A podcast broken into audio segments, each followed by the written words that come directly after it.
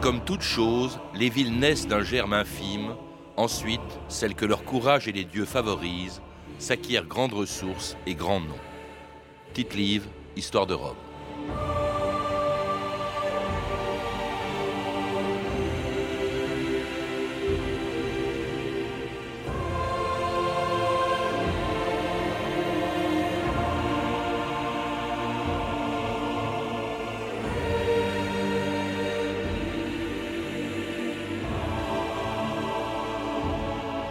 2000 ans d'histoire.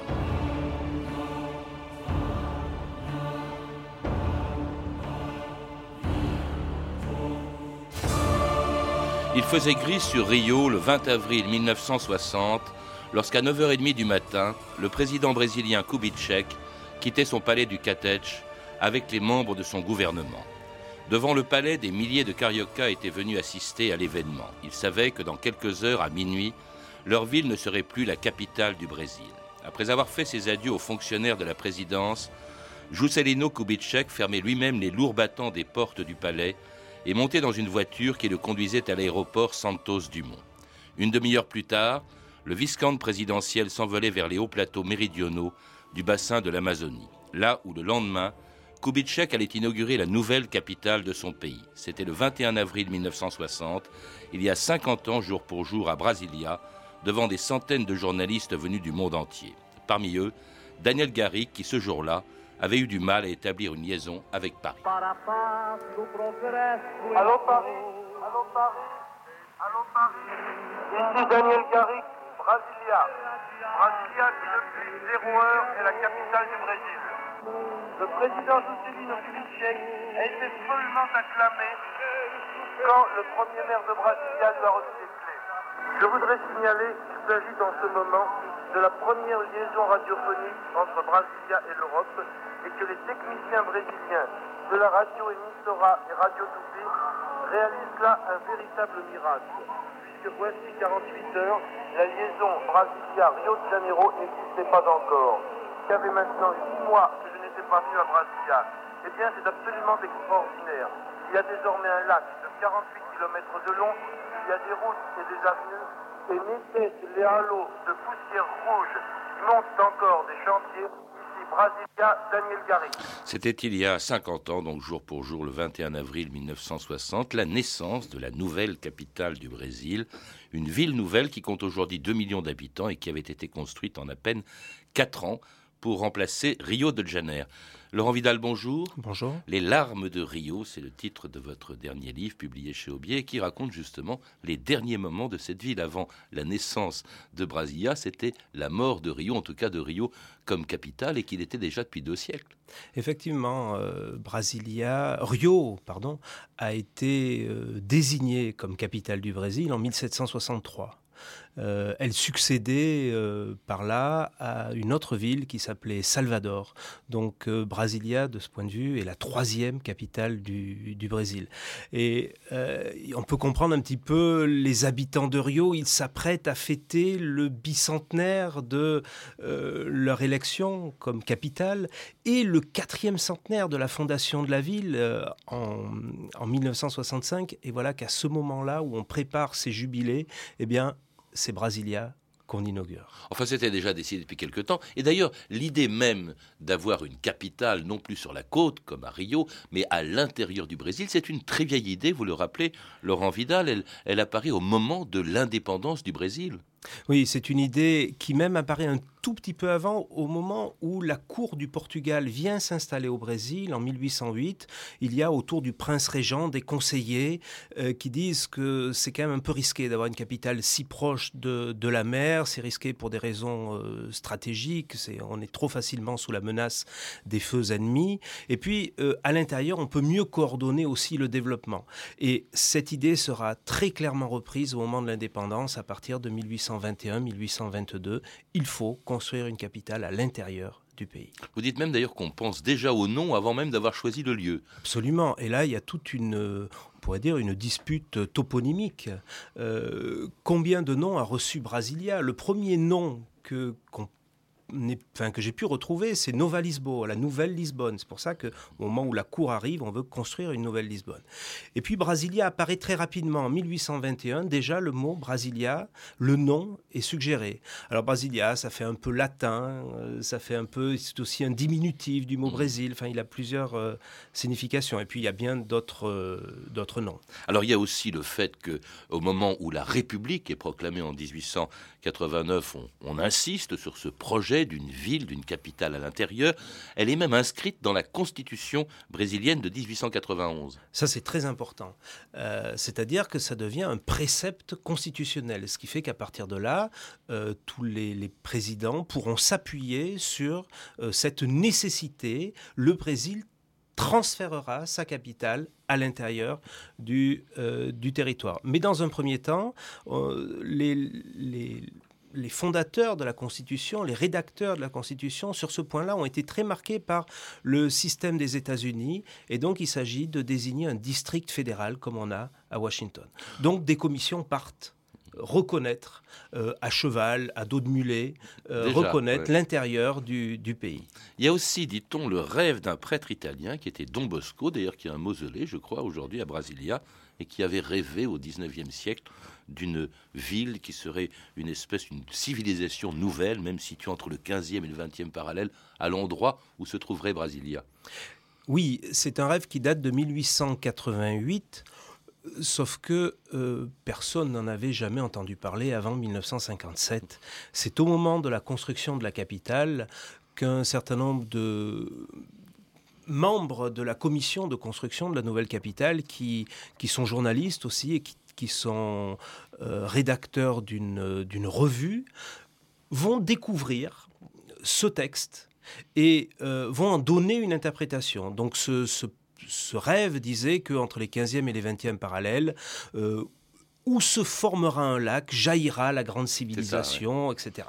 Et donc ça va être l'interprétation pour ces journalistes, ça va être ça, mmh l'anticipation de Brasilia. En tout cas, c'est beaucoup plus tard que ce rêve est devenu une réalité, 72 ans plus tard, avec le euh, nouveau président euh, brésilien élu en 1957 et qui prenait ses fonctions en 1956, Juscelino Kubitschek, et qui, justement, au moment où il prenait ses fonctions, en janvier 1956, euh, eh bien, annonçait qu'il allait créer une nouvelle capitale pour le Brésil en répondant dans sa langue à un journaliste français pendant une conférence de presse. C'était le 16 janvier 1956. Vous pouvez poser la question que vous voulez.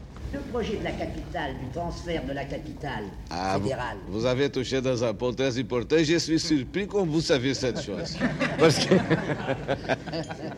parce que depuis la Constitution de 1891, le Brésil a réglé ce sujet. La capitale doit changer.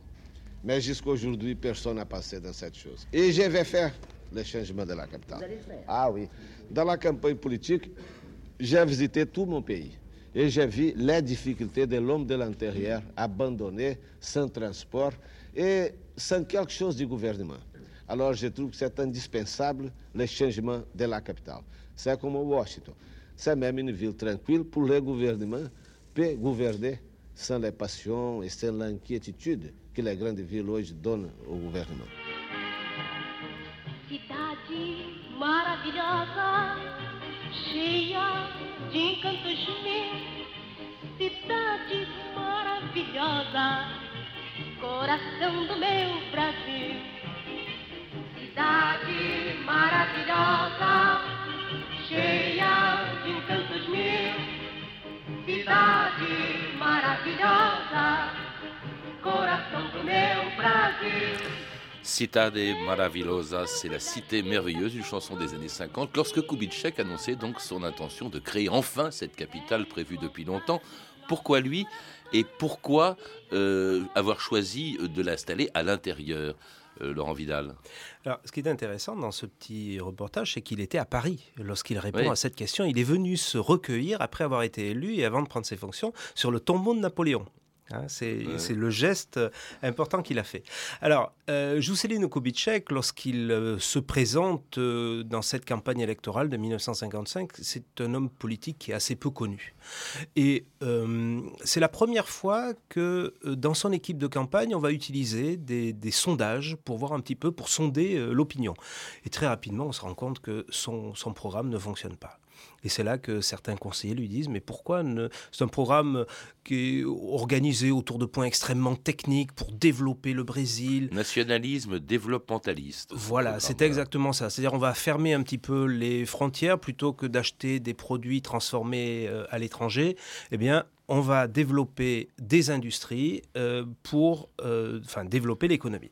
Et c'est à ce moment-là que des conseillers lui disent, mais il faut trouver un symbole de ce, de ce projet, un symbole fédérateur. Et le symbole fédérateur, ça va être la construction de Brasilia. C'est-à-dire que pour construire Brasilia au milieu de nulle part, eh bien, il va falloir développer l'industrie, il va falloir développer les transports, construire des routes, etc. Donc Brasilia, ça va devenir euh, ce qu'il a, appelé l'objectif synthèse, celui qui va synthétiser. Il y avait aussi depuis plus longtemps la volonté d'éloigner au fond la capitale de la côte, être plus à l'intérieur, tourner un peu le dos à l'Europe au fond et donc à la période coloniale du, Brésil et puis euh, donner un esprit pionnier au fond au Brésil. Oui, ça c'est un autre, euh, c'est un autre euh, élément qui entre en compte dans le, choix de l'intérieur du, pays, c'est de se dire que cette position de Rio est une position extrêmement excentrée et que depuis une frontière on a bien du mal à développer euh, et à coordonner le développement d'un pays qui est à l'échelle d'un empire. C'est 17 fois la France, le Brésil. Donc, ajouter à cela qu'à l'intérieur du Brésil, c'est là où tout un discours euh, nationaliste euh, situe les mythes fondateurs du Brésil. Donc, il faut rapprocher la capitale, du cœur symbolique même de la nation brésilienne. Alors pour cela, de Kupitschek organise un concours d'urbanisme ouvert d'ailleurs aux seuls Brésiliens, ce qui a chagriné évidemment euh, euh, l'urbaniste français Le Corbusier, l'architecte français Le Corbusier. Mais cela dit, c'est un de ces élèves brésiliens qui remporte le concours, Lucio Costa, que l'on entend ici au micro de l'échappée belle de France Culture à Brasilia en 1994. là où vous êtes assis et où je suis, la ville de Brésilien a été conçu. C'est que j'avais conscience qu'il s'agissait non pas d'une ville pour moi, mais d'une ville pour les Brésiliens en général, pour le pays comme capitale. Et cette conscience était fondamentale dans la direction de la pensée en envisageant ce problème d'une ville nouvelle pour le pays surtout avec cette mission capitale pour un pays comme le Brésil, un pays qui est vraiment un pays qui est destiné à un avenir très fécond.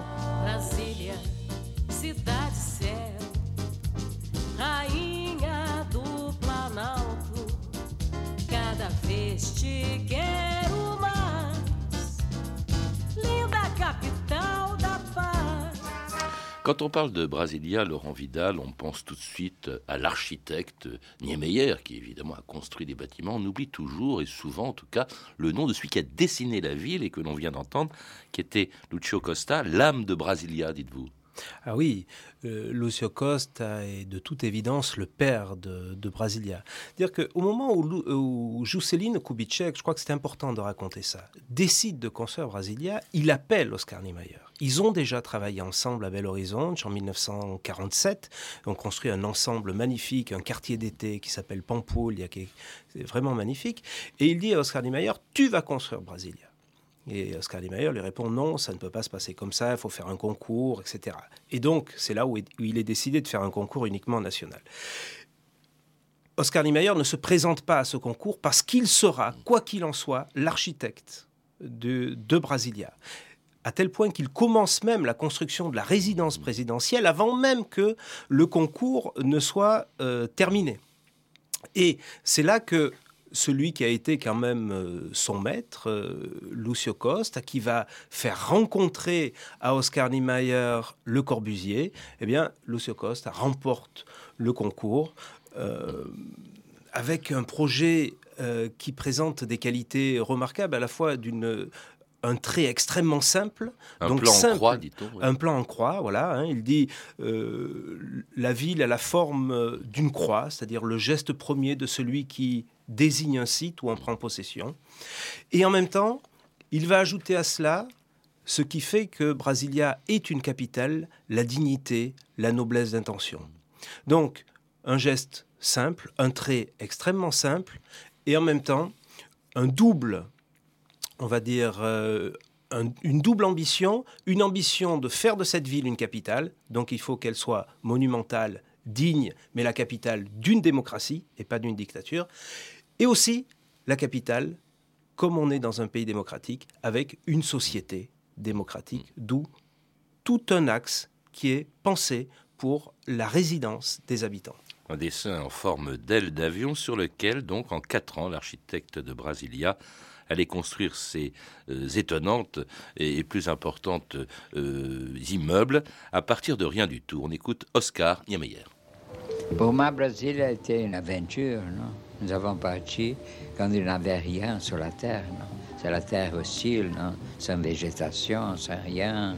Et nous avons commencé le travail avec beaucoup de problèmes parce que la politique contraire au gouvernement faisait des critiques tous les jours, disait que le Brésil était très loin, qu'il n'y avait pas de végétation, que l'eau du lac sera perdu parce que le terrain était porose, qu'il n'y avait même pas d'oiseaux. Le centre géographique du Brésil. C'est l'emplacement qui a été choisi par un groupe d'économistes, de politiciens et d'urbanistes pour la construction d'une ville entièrement artificielle, Brasilia, créée uniquement par la volonté des hommes, pour être la capitale de l'an 2000. Cette ville du futur et de l'espoir n'est encore qu'un immense chantier. Et c'était un reportage en 1956 ou 57, avant euh, que euh, soit achevée cette ville. Elle était même encore en chantier. Alors, un chantier pharaonique, Laurent Vidal. D'abord, on part de rien du tout. Il n'y a rien. La première route déjà construite est à 200 euh, km environ. et les matériaux arrivent par avion. Absolument. Et même la première fois que Juscelino Kubitschek se rendra sur place, il n'y a même pas de piste d'atterrissage, c'est-à-dire qu'il va tourner autour en avion. Il faudra ensuite euh, construire une piste d'atterrissage, qui fait que, ce qui est assez intéressant, c'est que la plupart des villes coloniales euh, au Brésil, elles ont été construites à partir de ports, et là, on construit Brasilia à partir d'un aéroport. Et dans un premier temps, c'est bien à partir des avions, euh, avec les avions, que viennent les ouvriers, le matériel, etc. Il faudra quelques mois, le temps que les routes amènent en direction de Brasilia. Les villes les plus proches, il y a une ville qui est à 200 km, euh, qui est une capitale régionale. Euh, il y a une autre ville qui est à 800 km. Euh, tout, est, tout est très loin à Brasilia. Donc, il faut amener tous ces gens-là. Et ça, ça va vraiment prendre, euh, prendre du temps. Donc ça relève, ça relève d'un défi euh, complètement utopique, complètement fou de se dire Du, du temps, du travail. D'abord, on construit bien sûr les infrastructures, les routes, euh, les égouts, l'électricité, les, adductions d'eau à partir de ce lac artificiel construit à partir d'un barrage des trois fleuves qui, qui, qui, partent en fait de, de ce plateau. il y a aussi, comment dirais-je, des travaux de terrassement. Et alors, un travail éprouvant pour des ouvriers très nombreux qui travaillent euh, des heures par jour, Laurent Vidal. Ça a été très dur la construction pour eux. Surtout les derniers mois. Il faut dire que pendant longtemps, hormis Jusceline Kubitschek et quelques proches, personne ne croyait vraiment qu'il était possible de construire une ville capitale en aussi peu de temps. Jusceline Kubitschek voulait l'inaugurer avant la fin de son, de son mandat, personne n'y croyait.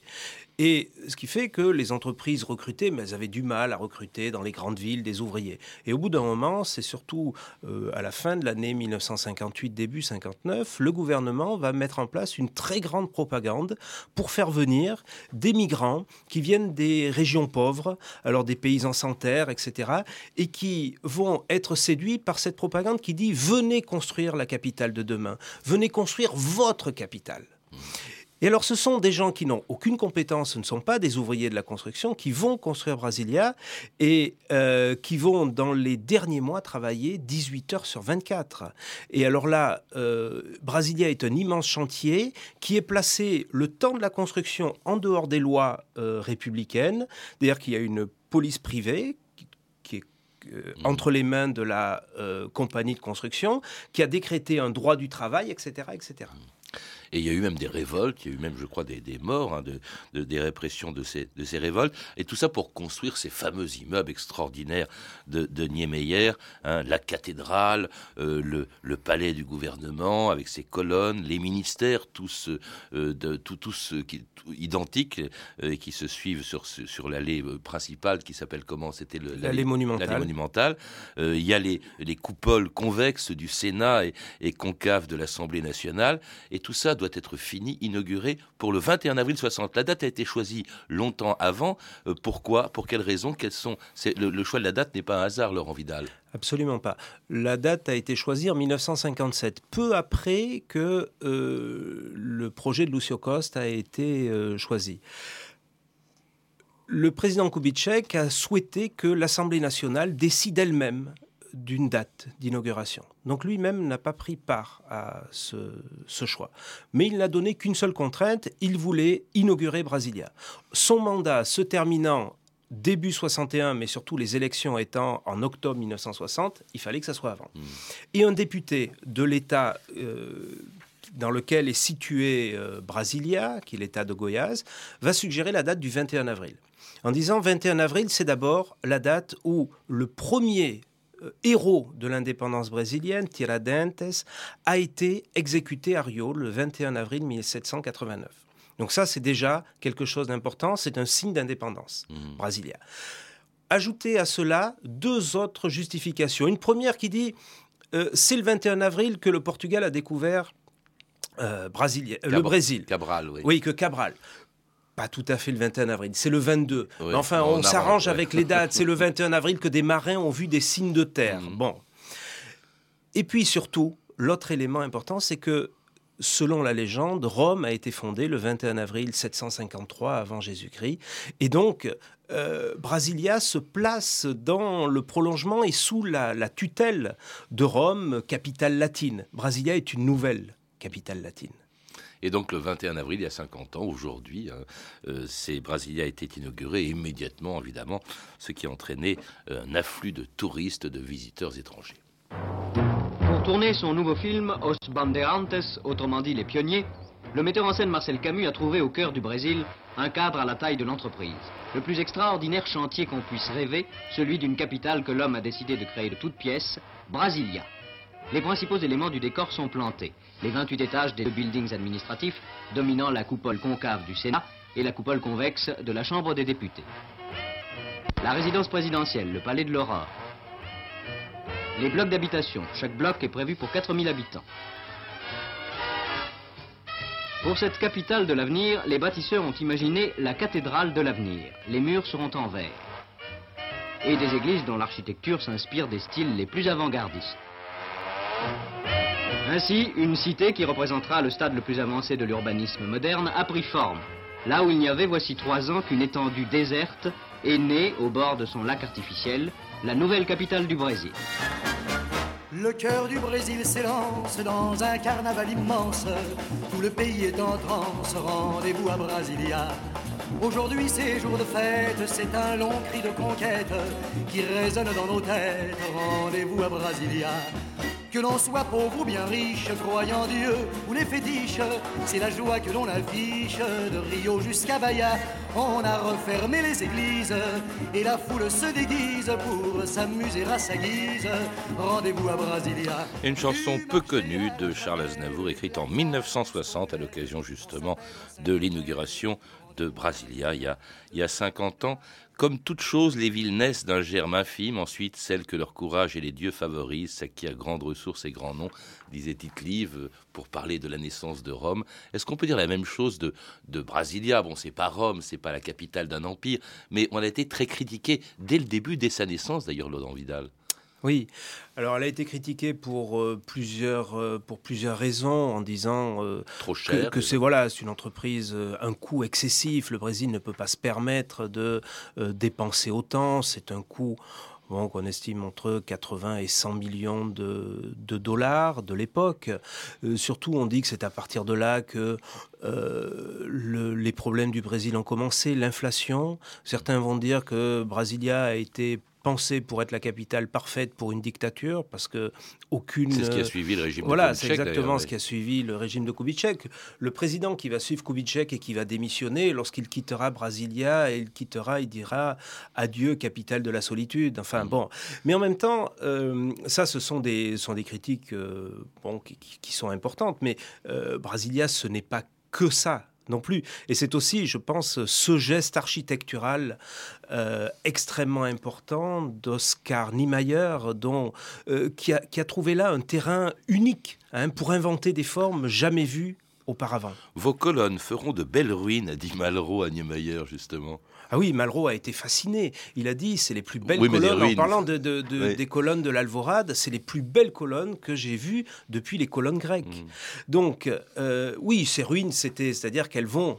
Il, il, a salué Brasilia comme il a salué l'Acropole sur son. Oui, sur mais peut-être, ça voulait dire aussi peut-être que Brasilia, bah, ce, ce serait plus qu'une ville en ruine euh, quelques années plus tard. Ça fait quand même 50 ans que ça dure, mais c'est vrai que pendant longtemps, on a dit que les fonctionnaires venaient y travailler à reculons, parce que surtout une ville du tertiaire, c'est une ville administrative, et puis qui partaient tous en week-end, comme les ambassadeurs qui détestaient aller à Brasilia et préféraient Rio. Ça, c'est vrai. C'est vrai pour les premiers temps, pour les premières années, le temps que la ville prenne forme.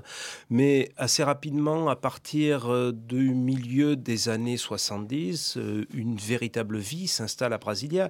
Et ces allers-retours ne sont plus, on va dire, que des souvenirs. Bien sûr, les, gens ont encore leur famille à Rio ou ailleurs, donc ils y retournent. Mais ce n'est plus tous les week-ends comme, euh, comme auparavant. Mmh. Il y a aussi euh, le fait que c'est une ville, dit-on, trop grande. On a, on a retiré le, le, dans le discours, dans la conférence de presse qu'il avait faite en 56, Kubitschek avait dit ça ne dépassera pas 500 000, il n'y aura pas d'industrie. Or aujourd'hui, il y a quand même 2 millions d'habitants à Brasilia. Oui, sauf que plus de 2 millions. Euh, Brasilia a été pensée pour être une ville, celle qu'a construite euh, Lucio Cos, c'est une ville de 500 000 habitants, ce qu'on appelle le plan pilote. Aujourd'hui, le plan pilote, à proprement parler, n'a que 300 000 habitants.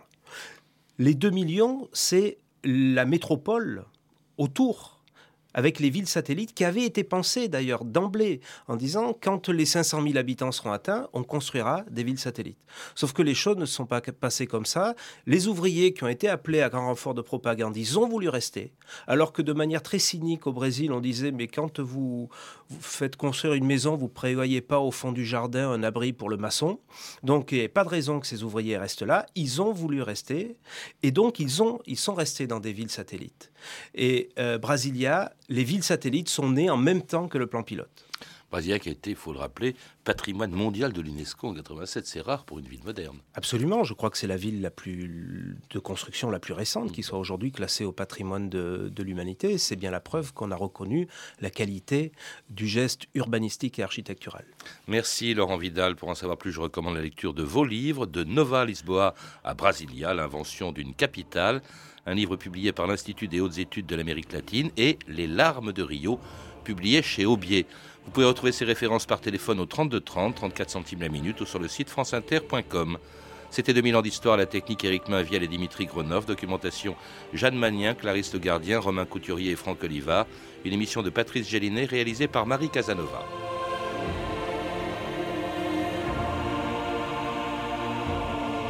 Demain, dans 2000 ans d'histoire, en raison de l'actualité, l'émission initialement prévue sur le procès Flaubert est reportée au 13 mai et elle est remplacée par une histoire des volcans.